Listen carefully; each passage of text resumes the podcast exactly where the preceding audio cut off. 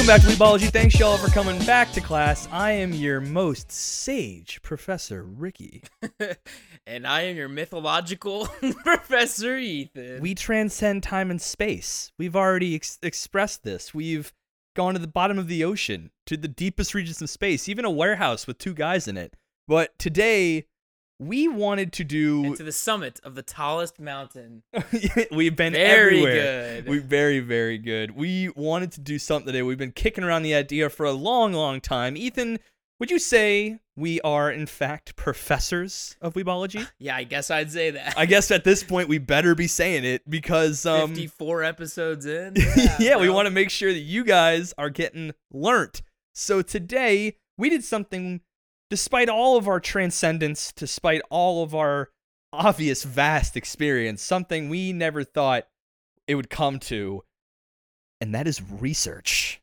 I know, mm. guys. it's like crazy. I'm right? sorry to let y'all down like this and actually But go and actually learn something. research something. So, something we have been, you know, hearing a lot from people, we try to get into the anime space. Anyone listening to this, new or old, know the magic of anime and what it has to offer. But when we're trying to get other people into it and we're like, why, why is it not for you? What's your thing?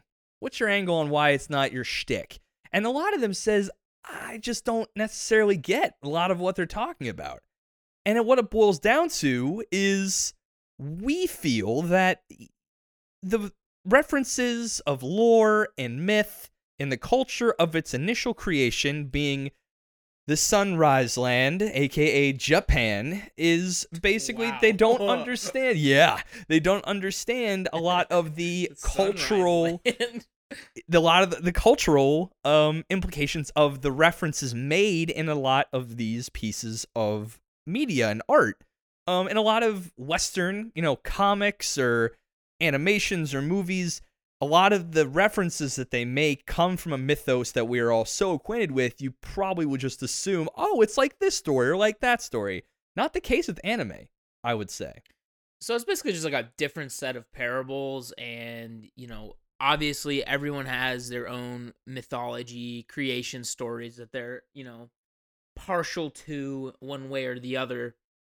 But obviously, um, many of these different cultures have their own pantheon of gods. For instance, obviously, most people should know about Roman slash Greek gods. exactly You know, Zeus, all those dudes. the real og's Yeah. Um, and obviously we've talked about Nordic gods on this Mother Dunker We got our- that shit cool. we got a lot of nordic love in that regard but we are going to Today we're talking about the Japanese pantheon. Yes, the entire kind of uh, mythological implication behind one of the most iconic Eastern animation anime pieces of work, Naruto.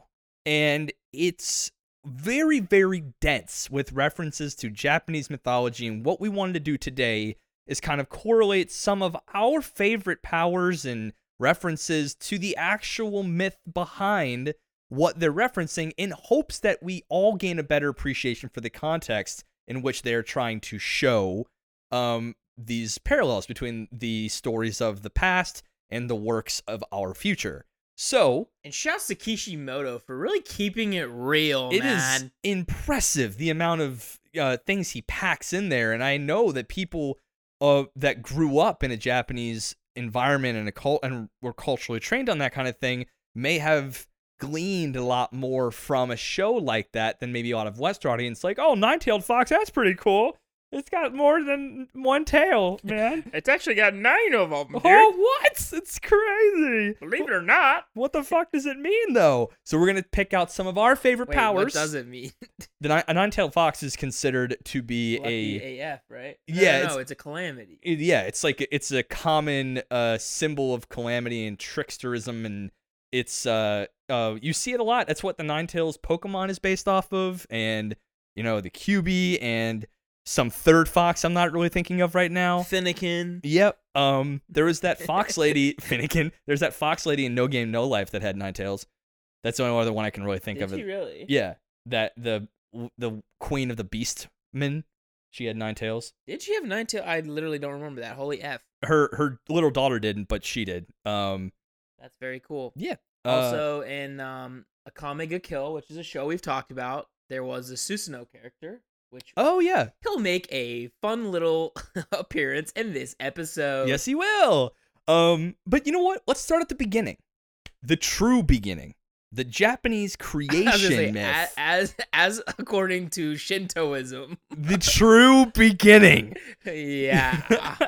so, where do we start, Ethan? Where does the Japanese creation myth begin? Where do we where do we start out? like all creation myths, generally it will um originate from chaos. Always chaos in the beginning. Pow, boom. That's chaos. Jimmy Cam, sign us up for a gig with FX FX work for audio. Yeah, visual FX, brother. So, okay, quickly before I start, I just want to explain where I got a lot of my source stuff from. Because then, you know, my story obviously differed from Ricky's in some some regards because I, you know, gleaned the information from a different source. Yeah. Um, you had more specifics on some of the earlier generations of gods, and Yes. mine kind of starts like once the quote unquote creation gods became. Okay. Uh, the book that was referenced heavily is the Kojiki, which is from 712 AD, and it was a culmination of myths generally, not specifically um, thought to be like a historical text in in so much as it's like it's a myth, like you know what I mean? Right. Is it, It- is it's it similar to like parables and stuff like that. so it's not quite holy texts to the Shinto religion. It's more kind of halfway between historical and religious uh, in that way. it seems more like a like a literary um personification of a oral tradition Ah, they finally went to the whole writing bit. Which- yeah it's kind of like what i'm gathering so like most of these things if you look it up online um generally it's like all of these stories are told through and like tapestries and right. shit like that because they're like really into that stuff They're when they're into the whole paint game, and they're just like, ah, look at this big bitch, right? Like, look at all the stuff there. So actually, a lot of these stories that I'm gonna reference have like genuine pa- paintings of them somewhere that you can just go look up if you want to. But I uh, I also was um, put on this path by a podcast from Parcast, which is called Mythology, because I'm just a huge mythology nerd in general.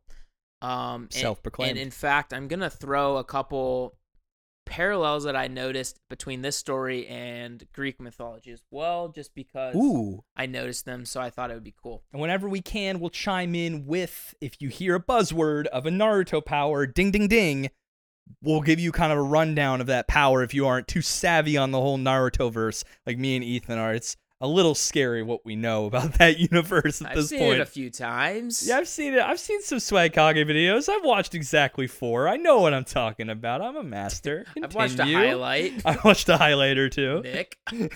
um, okay, so obviously the world started in chaos.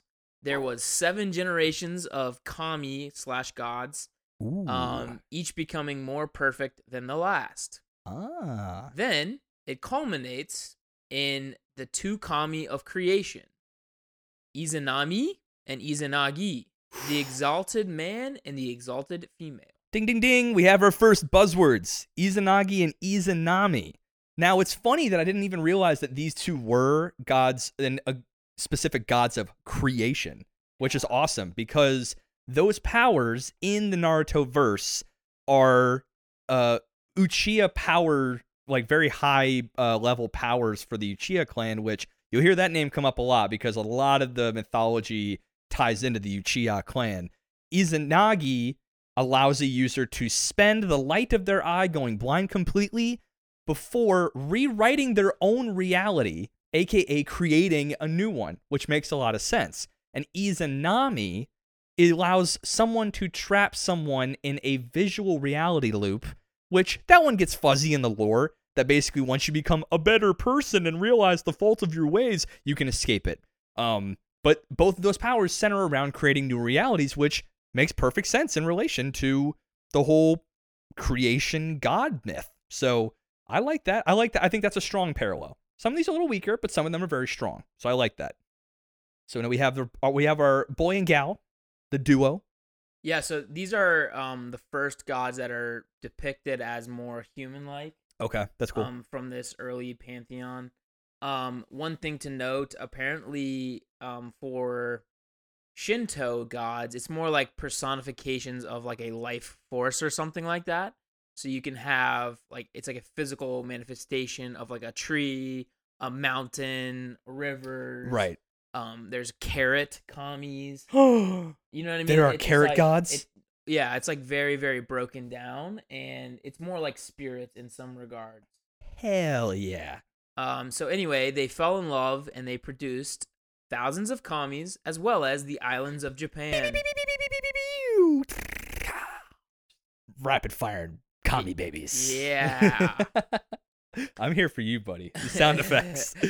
so Izanami then gave birth to Kur, uh, sorry, Kagetsuchi, who is the god of fire, who during birth was inadvertently burned alive by her child and then sent to Yomi, which is the underworld.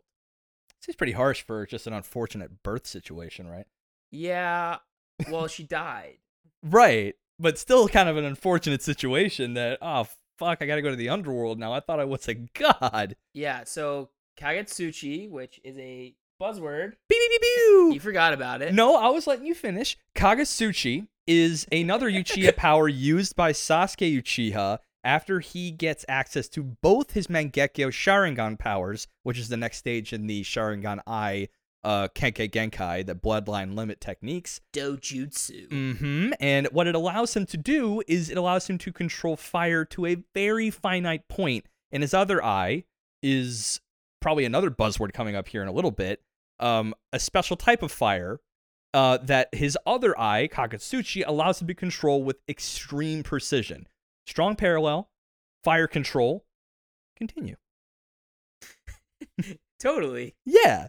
So, in a rage, Izanagi drew his sword, the Totsuka blade, and slew his son Kagetsuchi. Da da ding! We have another fucking buzzword. There's so many buzzwords in this. So, I have a little bit of information about the Totsuka blade, as it were. So, in a little more specificity, the Totsuka no Tsurugi, um, it literally means 10 hand long swords. It's that exact phrasing is kind of uh, speaking to the family of swords that this is kind of a part of. These broad double sided swords, broad in this particular term, um, according to Japanese swordsmanship.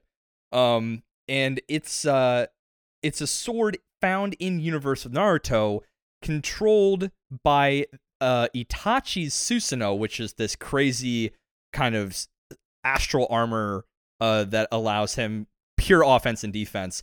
And this sword allows him to stab and seal away anything it wants to inside of a gourd that it wields, which I'll bring up the gourd a little later when we have a little more context in our creation myth. Yeah, so just one point on the Totsuka blade, though. So, in Naruto, it's basically like one direction, it'll destroy anything. Yep. And I think the really cool parallel is only a blade, or like a blade that's insane, could kill a god. You know what I mean? Right, right, right, right. So I think it like makes a lot of sense that in, in you know the show they they reference the Totsuka blade just like absolutely obliterating whatever it stabs, and it you know later comes into play again, but uh just specifically being a you know a sword capable of killing a god, I think is which just is badass as hell. yeah pretty, yeah. pretty chill if if you ask me. Chill, trill, and another word. Mm. So Izanagi went to Yomi to follow his wife. Yomi has like a suffocating darkness, but is overall similar to the main world. Izanagi finds his wife, who says she wishes he had come earlier because she has already eaten from that world, and thus she is kind Oh. of bound to Yomi. So Hmm, interesting. she says, "Well, let me go talk to the ruler of Yomi, and then, um, you know, potentially we could leave here together." Pretty casual. because you know they're gods of creation, so they're they're kind of ballers. Bro, come on. I did the whole creation on, thing. ruler. You know, that was me. So in the story I read, it didn't make any mention of who that ruler was, but of course, some of you might know that it's Enma, oh, yeah, King Enma. Oh, yeah. which happens to be the monkey. Oh, no third, shit. The third Hokage That's a reference. That's ding ding Yeah, ding. yeah. Yeah, yeah. That's Is- that's his is, um, familiar almost. That's yeah, his his summon. summons. That's really cool. Um, so that's pretty cool. And then also um some of the gates from like the Ashura path and like Oh yeah. whichever one can do revival. Oh, I got that unlocked later, my boy. I That got. is uh Boop. like a a picture of Enma actually. is- Yeah. Is, uh, you know the picture of that gate. Um anywho, so he she basically tells him though that he cannot come looking for her and he must not gaze upon her while they're in the underworld. That's terrifying. Um as she's kind of walking away. Uh oh. And so he's getting a little paranoid, a little freaked out, Right.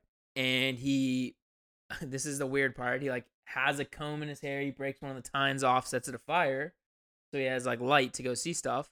And then uh, he actually summoned fire, which is kind of chill. That's also pretty Um, chill, and he goes and he finds her, and she like freaks out. She said, "I told you literally not to look at me."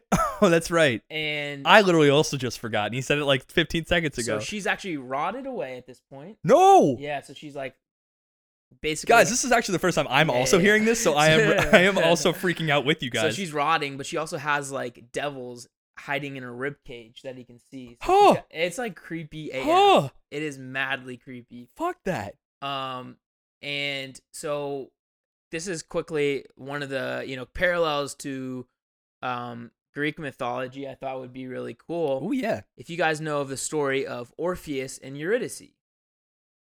So, of course you do, right? I think I do. I know. Yeah, Orpheus sounds right.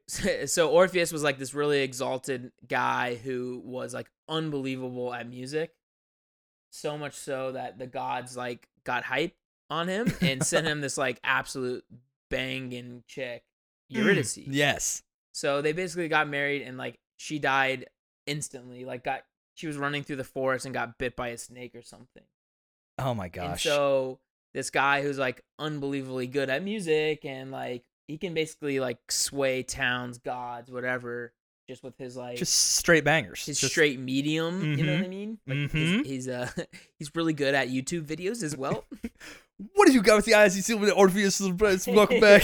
yeah. So um he actually he I think he's a demigod. So like one of the gods is his dad. It's Oh, nice. Zeus or um Statistically, in Greek, it's probably it's probably Zeus. Zeus. Yeah. Um. And so he begs them. He goes literally up to to heaven and he begs them like, "Let me go down into hell and bring her back." Right. So he goes down there and he talks to um Hades and Persephone, which is his wife that Mhm. he stole. Um. Ass. and he basically says, "Look, I'll do whatever it takes to bring Eurydice back with me, back to the world of the living."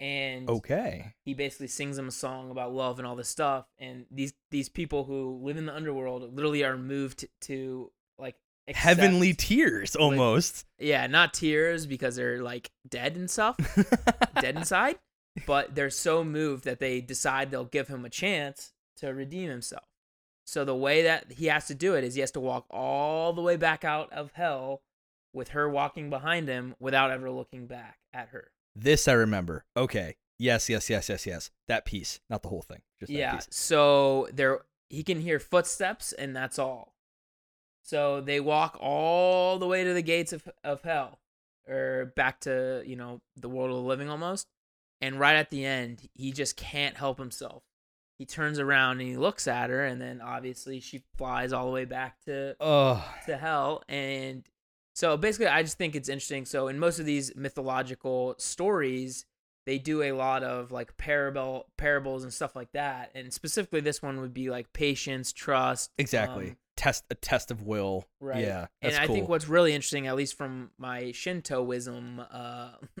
Shintoism, aka Shinto wisdom. holy shit that Ooh, was really good research is that bars. a lot of these are like pretty um clear because the gods are like vain and they have like a lot of like personified traits of Right, humans. right. Like they piss each other off, they fight, they do all this stuff. They have no pit. Yeah, they're just like totally driven by They're humans just instincts. insanely strong essentially. Yeah, right. So like I just thought that was really interesting because that's like a literally a direct Yeah. And Like that for you kids is a tasty tangent. Yeah, Mm. tasty tangent. So, um, like I said, he was impatient, and she gets all pissed off. She sends the little demons in her chest to go after him, and then he he's basically dropping food as he's running back to heaven Oh yeah. or back to the real land of the living right. and to kind of distract all these demons and things but then she finally catches up to him and she's not going to get distracted by food and shit Right. she's literally a god Perfect. and um he basically right as he gets out of um hell he closes this big ass boulder over hell.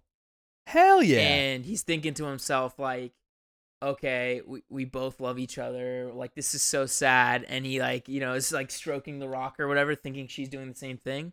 And so she yells at him and vows um he will regret his actions to continue uh his act okay he will regret his actions while he continues to breathe life into mortals and she will take them into death she basically says like i'll take i'll take uh you know a thousand humans a day and he goes well i'll make i'll create a thousand five hundred so they just start. Oh, so they just start back and forthing life and death. right That's so cool. that is literally the way in shintoism that they kind of established the life and death um kind of Like a- cycle Like what I mean? basically this epic lovers quarrel of sorts. literally Wow. which is pretty baller. That's pretty like a baller. Logical standpoint, but then also when you think of Izanami and Izanagi, Yes.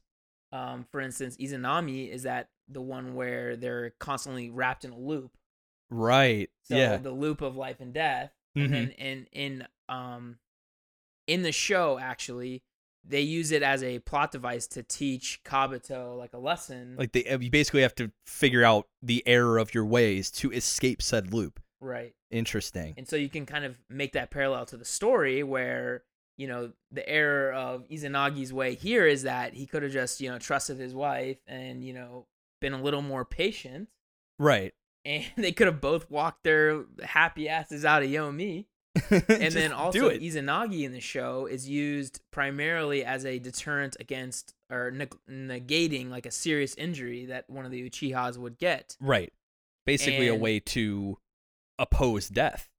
right and- Entirely. and so in a lot of um itachi mentions this like in a lot of the early battles between uchihas they would constantly be um using izanagi against each other and it ended up being a battle for whoever could get the most favorable outcome for themselves Right. and it would just like blind entire par- portions of the clan Right, because one would then use Izanagi and then to counteract it to use Izanami, and then it would just back and forth it to counteract each other.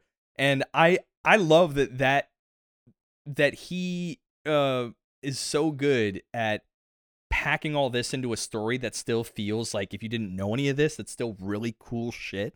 Right Um, right right he does a very good job of making these myths like dope as hell for this for this scene. Right. It's funny you bring up Itachi because he, after reading more about the the mythos that surrounds his power set, he is so dense in and of himself as a character. But I wish he would have stayed that way. Just as a side tangent, it was these powers were supposed to be exclusively to Itachi, but then by sheer matter of power scale runaway, Sasuke got a lot of these powers, and then you know when one Uchiha got it and a brother Uchiha got it, then to match him, another Uchiha had to get it, and then you had these literal gods running around the battlefield.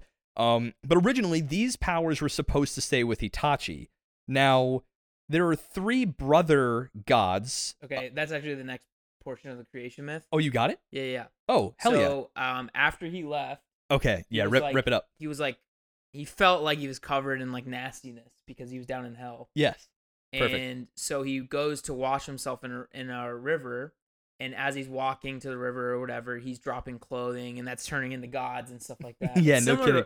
In a lot of these myths, Zeus did something similar, where he'll- cry or he'll sneeze or something like that. Or he'll bang someone as a goose, and then just boom. yeah, Demi- demigods. All right, fine. Not a joke. That's literally a I thing. know, I know, I know. but like Athena, for instance, which is like the god of you know war and wisdom, Mhm. the female god of that.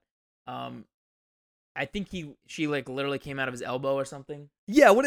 Like it was just something wild like that. But anywho, so he goes into the river and he's crying and he's sad and um he kind of washes his face and from his left eye, um, okay, th- he creates basically three new kami and from his left eye comes Amaterasu the sun Mhm. god. from his right eye becomes Tsukiyomi, Mm-hmm. which is the moon god. And then as he's blowing his nose at the end, comes out Susanoo. Okay. So to put all this kind of in perspective, and Susanoo is the is the wild god of sea and storms. Um, and all these are all these uh, gods as a triplet are brothers. Now Itachi, like we said before, Mangekyo Sharingan have very specific powers to the users. Sometimes you have one working in uh like one power kind of working in conjunction, like you have like Kamui in uh, Obito. But in the case of Itachi, he literally his left eye is Tsukuyomi, right? And this power, often equated with the moon, um, it's a genjutsu, so basically an illusion so powerful that he can make you experience entire like His right eye.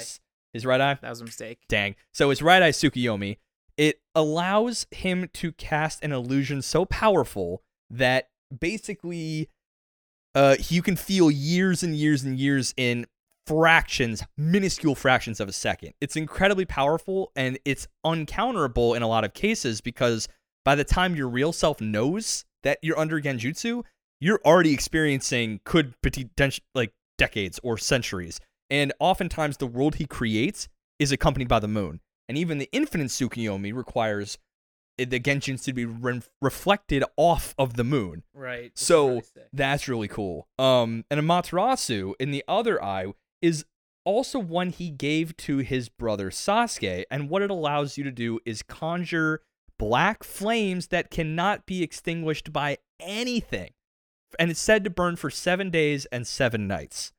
Now, when he awoke, uh, he has awoken both of his eyes, Mangekyo Sharingans. He then can use a power called Susanoo, which, like I said before, is kind of this astral armor that you can project insane offense, even more insane defense.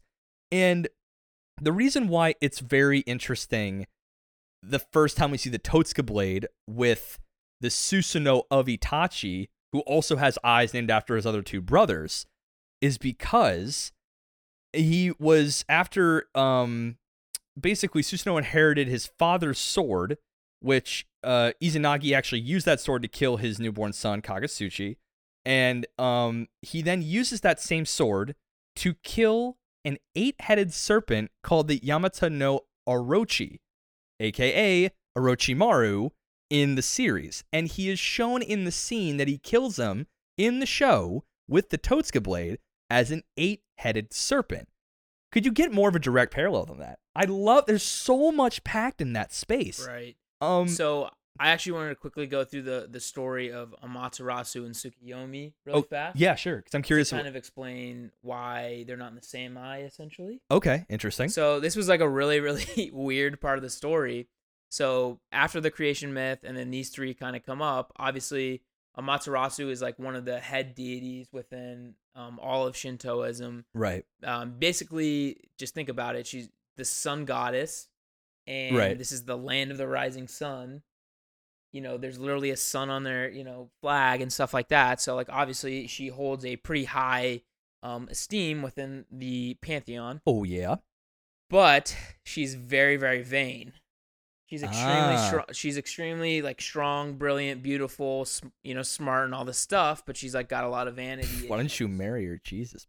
I'm just kidding. honestly if, kind if how they explain her dude She's kind of a smoke show, Yeah, almost 10 literally. out of fire reeking dead no so it's a really weird story so you're gonna love this All right, I'm in. I'm locked in, kids. Um, so they actually get married, uh, Tsukiyomi and Amaterasu. They're siblings, but not. Like it's weird because they're gods. You know what I mean? So you're telling me that there is a brother sister relationship in Japanese mythos? For sure. Okay, let's go. Which kind of explains a lot of the weird. That's all I'm saying. That's all I'm saying. no, so she she really loves humans and she does a lot to help them. Okay. And Tsukiyoma is obviously extremely powerful as well. Right. He's given, you know, domain over all of, you know, night. She's given domain over day. And then Susanoo's given water and like weather. And- And so he Little he's he's kind of like a, a trifling little asshole. But Amaterasu is extremely um vain. And so this story actually is about one time she is a um, invited to one of the older kami, uh, the the kami of food and harvest or something like that. Ooh, like is it a party situation? It's literally like a um, like if you're a queen, you might have to go see like nobles Oh, I was really hoping it'd be like a or like a, vice versa. a swanking banger of a party. No, no, no, no. It's literally like a one-on-one type thing. Okay, fair enough. And so Amaterasu is kind of whining to Tsukiyomi, saying how busy she is and all this stuff. And he goes, Oh, "Oh, I love you so much. I'll go instead, and then you can do whatever you got to do." Okay. So she kind of like tricks him into going to this this dinner she didn't want to go to. that So- is some wifey shit right there. Yeah, That's yeah. really funny. So Tsukiyomi goes to this dinner with I can't remember the, the goddess's name. It was extremely long. there are so many gods. Just yeah, so many gods. and Truly. she's kind of taunting him, but she's like a like a what I would consider a more normal person. She's not like all high and mighty and like bullshittery because she's an older goddess and she's like lower level. She's chill. yeah, she's like honestly broing down. Oh hell yeah. Okay, and into that. she's like taunting him about you know Am- Amaterasu obviously like yeah, right. you know Tricking your ass to get yeah, here. tricking him and like you know all this stuff and he's you know still treating her with like, a lot of respect and stuff like that so she finally goes to, to start making them food dope. Okay, and it's really weird how she does it Ethan, how does she make food? so for fish and sea creatures she actually yarfs them up onto the table All right. Um, just wait it gets way way way way way way way worse there will be. S- okay, you know what? I'm not gonna say it. I'm gonna let you say it. And then for the second course, she gets up on the table, removes her clothes, and takes a dump on the table to make all the like uh livestock, deer, wildlife stuff like that. So you're telling me? and he is so disgusted, he kills her. Wait, wait, wait. Hold. We need to we need to play by play on this one real quick because what he is seeing at a dinner he never wanted to be at. Yeah. He got tricked by his wife to go to, yeah. not really knowing. Like they're probably gal pals, right? And they're like, like, No, hey no, girl, hey girl. really. Not really. Okay, fine. It's just like, It's like when you're the queen, Hey, like, girl. people have to come see you regardless, you know? Right, right. So this guy goes into the queen's abode and from the view of his table, takes a little lean back, see how the sausage is made, and sees this queen of a god just no, no, no. She's just a normal guy. I'm saying so, like okay, okay, okay, okay, okay. So this this woman, this Like he's already disgusted god. with her because she's lesser. Oh. So then She To show- to show that she is capable of cooking this godly feast, she yarfs up fish, she yarfs up maybe some caviar, and then decides, hmm, what would go good as a pairing? I know. Gets on the counter, drops trow, Yeah, and yeah. lays down the land creatures of the world. yeah, exactly. Shit style. Yeah, yeah. oh my god. Extra salt. And he so grotesque by this surf and turf of the worst kind absolutely comes to the surf kitchen. and burf. Sur- burp and shit. It's gross. And he goes into the kitchen and says, "Uh, uh I ain't having this. I'm an actual, real god." Shanks her ass, possibly actually her ass. It's at like height level. And what happens then? I'm sorry, I just had to break it down. So what happens after he kills Miss Surf and Turf? Yeah, so he actually killed her and flayed her. It was like honestly like ridiculous. I have a better idea for dinner. No, he, he like really went in on her. And then he shit. goes back to Materasu and he explains what happened. He's like, "Look, bro, she literally took a dump on the table." and then she's like, and "You like- look, bro." And she goes, "Well, you've you know, dishonored us essentially." She says like, "I'll always love you." babe, babe, babe, babe. You didn't see what she did in that kitchen. Like you weren't, well, you weren't there. She's like, you know, you're ruining our reputation here as like head gods in, in some regards. And so she basically says, um, from now on, we will never occupy the same space. And that's why They're in different eyes. that, as well as sun and moon, Moon. are Holy different shit. times a day. Holy shit. And Amaterasu is probably black in the show because he's tainted the reputation. I don't know about I'm that. calling it. That's a wild story, dude. I know. Holy shit. I know. Wow. Wow. I'm okay. I'm I'm reeling it back. I'm reeling it back. But that's a that's a real see, that's a really interesting definitely a long walk to get there, but um, it's a definitely an interesting way to way to go about it. I mean, um, another fun fact too about the Totsuka blade and this and the Susanoo thing with uh Yamata no Orochi that the reason why it's carried in Itachi Susanoo inside of a gourd is because it's a reference to part of that myth. Um, both there's something called the Hyotan Kozo, which is a gourd spirit in Japanese folklore, but it's also probably a reference to the fact that to lure the Orochi monster into a space where Susanoo can kill it, he lured it in with gourds of sake to get it drunk enough to kill it. So that might be an interesting, and he basically trapped him in the gourd, and then once he did, he could slay him. Um, again, super densely packed. Just that one, I think it the the reveal of the Susanoo to the capture of Orochimaru as the eight-headed serpent, I think is like maybe like half an episode's length, like maybe 10 minute span. And right in there you have so many references that now you guys have this huge understanding of all of the mythos behind it. Lord knows I'm gonna look at that scene different. Um and after this camera death, we will be seeing pictures of certain myths from here on out.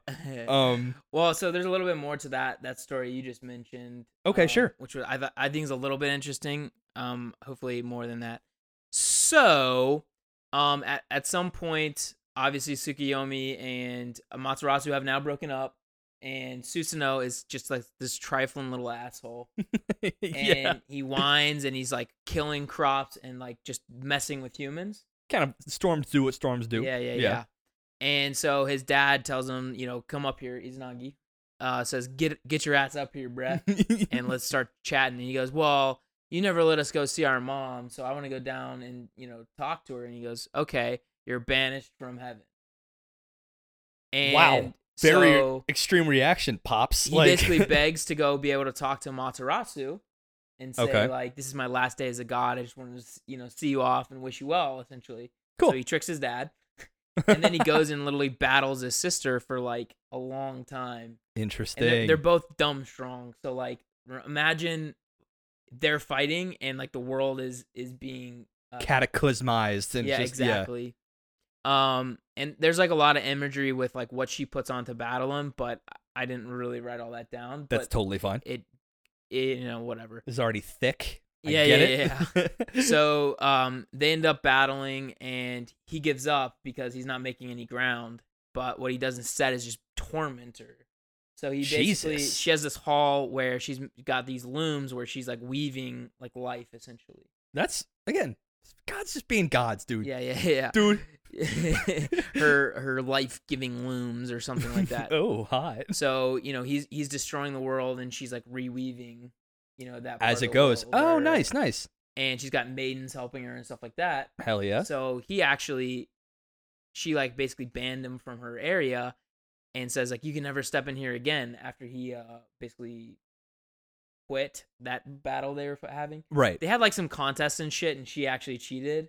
uh, of course she fucking so he did. got pissed off and this is why this whole battle thing happened but she, he throws a horse into her house busts her looms up kills all her maidens and then sends her into a tizzy and she goes away Bust up them fucking loons. and so she like leaves the world essentially God, and then um, get out of my broom. Okay. It just leaves the world. the rest of the gods are all pissed off and they literally like torment Susanoo when she finally comes back saying like you f this up for us Yeah, fuck yeah, you did. GTFO. So they take away his godhood and they send him down to Earth as a man. Oh. Yeah, instead of going to Yomi, which is still like a godly realm, they sent him down to Earth um, to become a man and just kind of live out his his life as a man. So he learns like all the shit he was doing to humans. right. So like when a storm comes by and crushes his rice field, he feels bad about it, and he's starting to like feel um Empathy. yeah empathy for humans. That's awesome. And then that's the beginning of that Orochi story, as he's he's now at this stage of his life he's called Oh. Susanoo the Wanderer, okay. and so he's sort of just like this Ronin type dude walking around, and he comes up to a town where they're getting attacked by this dragon Orochi. Hell which yeah. You know that eight eight headed uh, dragon, and um, everything you said about the sake and all that is totally right. And then when he kills him, Ah, he- yes. he's cutting off all the heads while he's drunk, and then he goes through all the tails as well. And in the fourth tail, his sword gets stuck on something extremely hard.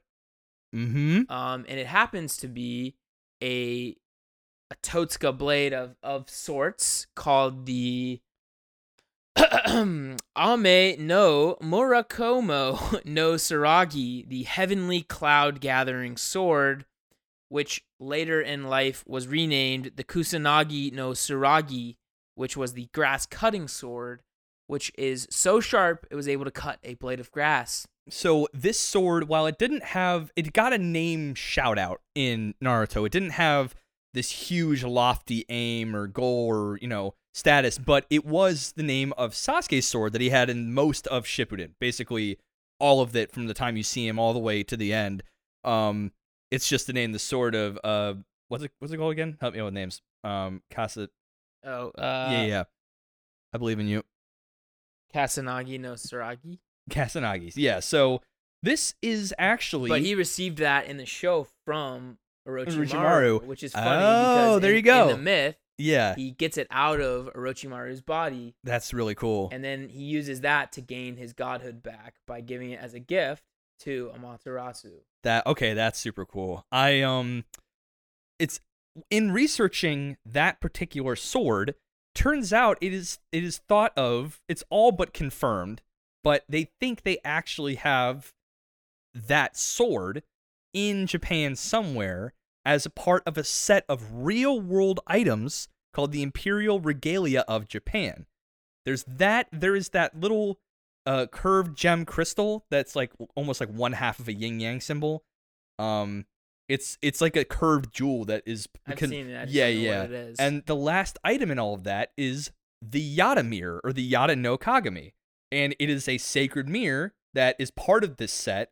And it's said to be housed in the Ise Grand Shrine in Mie Prefecture in Japan. Now, if you Naruto fan, ding ding ding, the Yata mirror is the shield that uh, Itachi Susanoo wields in conjunction with the Totsuka blade and the gourd, and is said to block any physical and astral attack.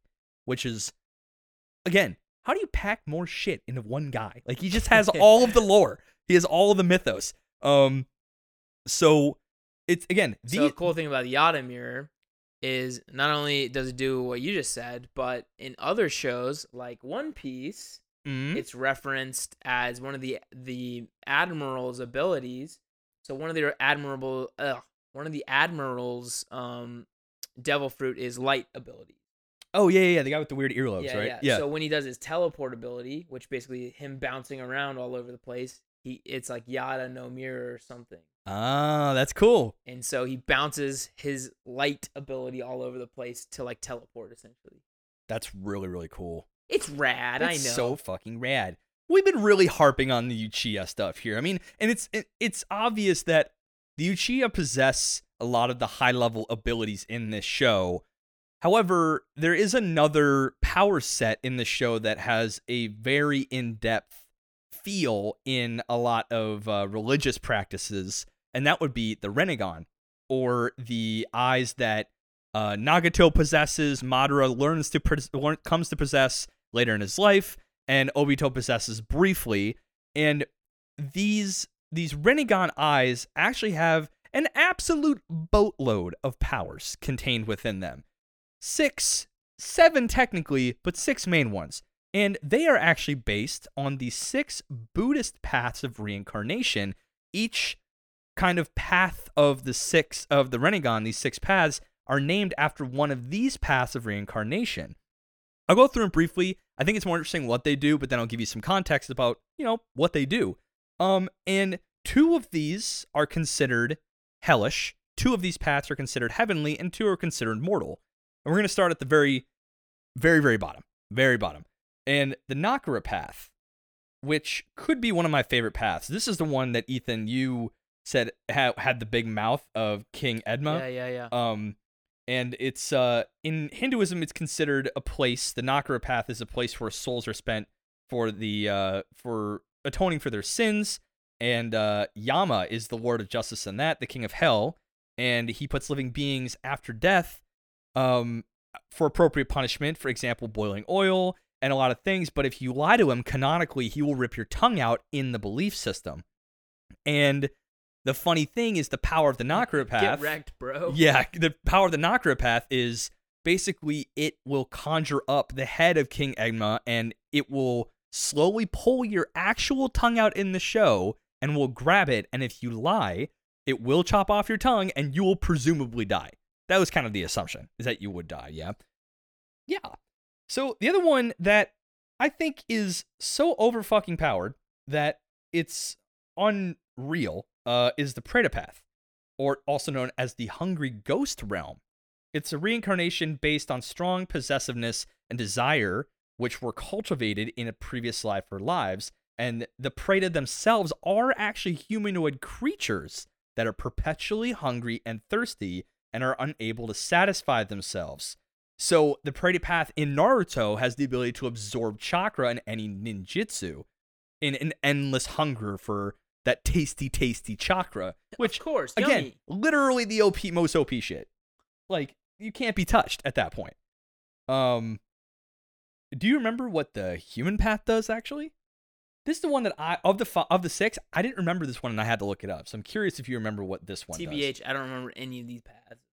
The one this is the one that can rip souls out of people, Yeah, yeah. and in doing so, he instantly reads their mind. But your soul's already out, so you're fucking dead. Um, yeah, good point. yeah. So- what's the point? What's the fucking point? So the human realm, also known as the uh, Menusa realm, is based on passion, desire, doubt, and pride. It's believed that the human realm is a form of birth most likely to obtain enlightenment, both through the availability of information and teachers, and the ability to reason without falling victim to obsessive aggression. But the the Im- availability of information is key because that's a weird. I always thought that was a weird side power where sucking out the human soul, yeah, that seems pretty fucking human path. But the ability to gain all the information of the person you're sucking the soul out of, that right there, I'm like, okay, I'm seeing the parallel. We're here now. That was the weakest one to me, but then I finally kind of clicked. Like, I'm into it. Yeah, I mean it makes sense with the mythology and like us as massive fans of Naruto, we're just like, okay, you know yeah, what I mean? and until you did the research, I'm like, ah, okay, that's fucking cool. Um, animal path is pretty explanatory. Animals. Ruff, ruff. boom, woof woof, chirp chirp. But this path in the show can conjure probably the most powerful uh summons you can in the whole show, right? Uh, I mean, It's it, got the it seemed like it pretty much deadlocked with the the Which uh, one? Toads of Myoboku. Oh yeah, well yeah, cuz but there was that one dog that every time you killed it, it basically split kind of Hydra style, Yeah, yeah, yeah. Cerberus Hydra style. And then we get into the more interesting paths. the heavenly paths, the ones that have a little more meat on their bones, if you will. Um, so the Asura path, it's a plane of semi-divine, uh, like demons. Um, I keep looking at the camera like it's still on. um, in which, Oops. in which people are reincarnated in doing actions based on jealousy, struggle, combat, or rationalization in a previous life. And though powerful, live in constant violence and conflict where there is no peace or resolution. Um, so basically, it's also drawn from a Hindu and not Buddhist, where the Asuras are a people purportedly having the ability to uh, uh, create magical equivalents of modern day ballistic missiles and lasers called Ast- uh, uh, Astra. And remember, this was created many, many, many, many, many hundreds and thousands of years ago as a concept, right? So then thinking of biological missiles and lasers in like millennia ago, that was the most interesting thing for me. But again, that's a very obvious callback to the Asura path in Naruto, where they can sling Shoot missiles out of their hands. yeah, they literally can just turn into me- mechs, like Yeah, yeah, like yeah. low key mechs, which is pretty fucking rad. it's a little rad. I'm not gonna lie. And we're gonna get to the Big Daddy realm, the Big Daddy path, the Deva path, the one that everyone knows the pain for. It's a realm that is sometimes also referred to as God's realm because compared to humans, its inhabitants are so powerful that they can be compared to deities. However, being born into the Deva realm are still subject to reincarnation. they suffer from pride and the knowledge that their long lives and powers will not prevent their inevitable death. Now, this I find interesting given Nagato's usage of it. He mainly uses the Deva Path and the body that inhabits it as his main uh, outlet to uh, exude the most powerful of the paths, which is essentially telekinesis at the highest caliber. And um, he wipes out a whole city with it casually. No big deal. No big deal. Um, and and one that I actually knew this off the top of my head from watching some old videos. There is a seventh path, and if you're thinking, well, if there's six paths of reincarnation, what's your only option, right? Boom, you're out, aka the outer path. So in the show, after Nagato was given one of Naruto's powerful speeches, he was convinced that Naruto could bring peace to the ninja world and then employs the outer path, which by giving up his life, he revives everyone that he kills with his powers of pain, aka reincarnation. But he escapes his own kind of six paths in and of itself by, you know, relinquishing uh control or uh, embodiment in the six paths. They're all gone, and then he reincarnates everyone with uh his own power back to the path that they were without any consequence of maybe rising to a different path or something. So this show is not just actually, you know, Shinto and strictly Japanese, it's also Buddhist and Hindu, which again, hats off, man. Right. Hats- So my last thing for the Buddhist. Okay. um, yeah, yeah. Thing is, you know, in Hunter Hunter, the 100 type Guanyin bodhisattva. Yes. So that is obviously Hindu.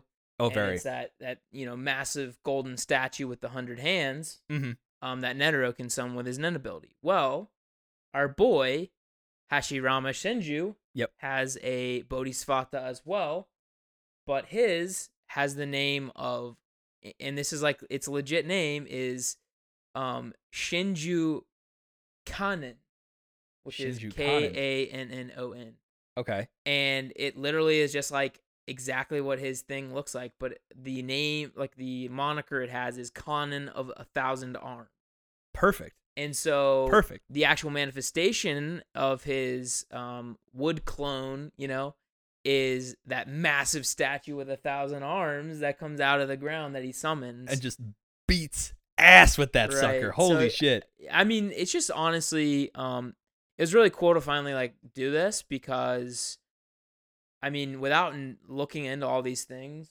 it might just seem like a a random, you know, thing that Kishimoto decided to do, right? Right. Or And a random power he thought up. And like like we mentioned before like the more we do the show and the more anime we watch i guess just by our own inundation of it time and time again we start to see the parallels.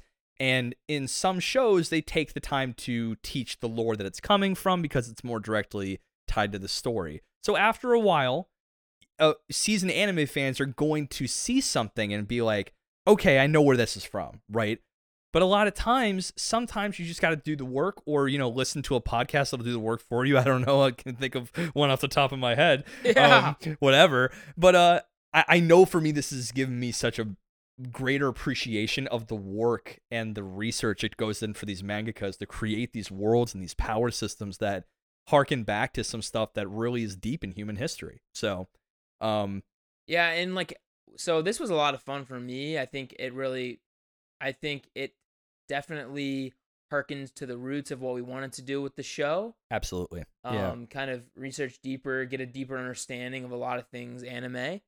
Um if there's like other topics and stuff that you like for sure want us to hit up, definitely oh, yeah. like s- flop us an email or you know DM us on Instagram, whatever, you know, you know, Twitter's open as well. Twitter's open as well. But, uh, and hey, you know and what? like there, there's obviously mythology throughout lots of you know anime, which we obviously mentioned. We could d- even do like Yeah. an updated episode with you know some things we missed in Naruto, and then potentially some other you know shows if that's interesting to you. Yeah, if you if you if you know a show that's very lore heavy, uh, drop us a line, give us kind of like a starting point, and we'll start researching. And you know what? If if this, we want to know you because we've been kicking around this episode idea for a long, long time, and I I am so happy we've got to finally do it. If you want us to see us like rip shit about anime, like drop us that too. We're here for you guys. If you found that interesting and want more of it, we are more than happy to give you more of that because this was really fun and somehow, finally, educational. finally. Yeah, but like you said, if you did, if you guys like everyone didn't like it, like we'll definitely not do something like this again if that's if that's the case. No, I actually, we're gonna do it three times as hard. This is the only thing we're gonna do. Yeah, now. you know what? It's for us. it's for us. We're not even doing it for you, but you know, we love you, students, and thank y'all for coming to this particular class. If you want to listen to us on YouTube, I'm waving the YouTube gang right now, but all you're seeing is probably a picture of me waving in my past because I'm just gonna pull it off Facebook or some shit. Um, and uh, you or if you just want to listen with your ears and not your eyes, check us out on Apple, Google, Spotify, Castbox, Stitcher, or anywhere else you get your podcast fix. You know, hit us up on Instagram, DM us no probs at weebology.podcast. We got memes on memes on news. Hopefully, maybe by the time this one comes out, it'll be a little less COVID and a little more fun. But you know what? We're going to rip you some COVID memes anyway, because that's the world now, baby. because they're kind of funny. They are it. kind of funny. They are kind of funny. Also, if you'd like to leave us a review on any of the podcast platforms that allow that, please do. Specifically, Apple is the homie. Five stars will help us a lot. Get, Thank you. Get you know, get out there to more people. Hopefully, um, at some point we'll have some community type things where you guys can all talk. You know, all the all the Weebology homies can have you know chats and stuff like that. Some that. very so- light foreshadowing on something like that in the near future, my friends. Just saying, it- you know, hit us up on Twitter, We WeebologyP. I hope Ethan doesn't change it because I really like that name. I really, really do. And like we mentioned before, if you want us to watch a show, if you want to tell us what kind of episodes you want to see, we are always open to your email, WeebologyPodcast at gmail.com. I think that does it for all of the plugs. And, you know, go get yourself some learning. That was fun. Learning is fun. He's still looking at the camera. I'm still looking at the camera, whatever. Until we uh, get the camera fixed, I'm Ricky. and I'm Ethan. And this has been Weebology. A Deuces! staring right at it. I'm staring right at that camera.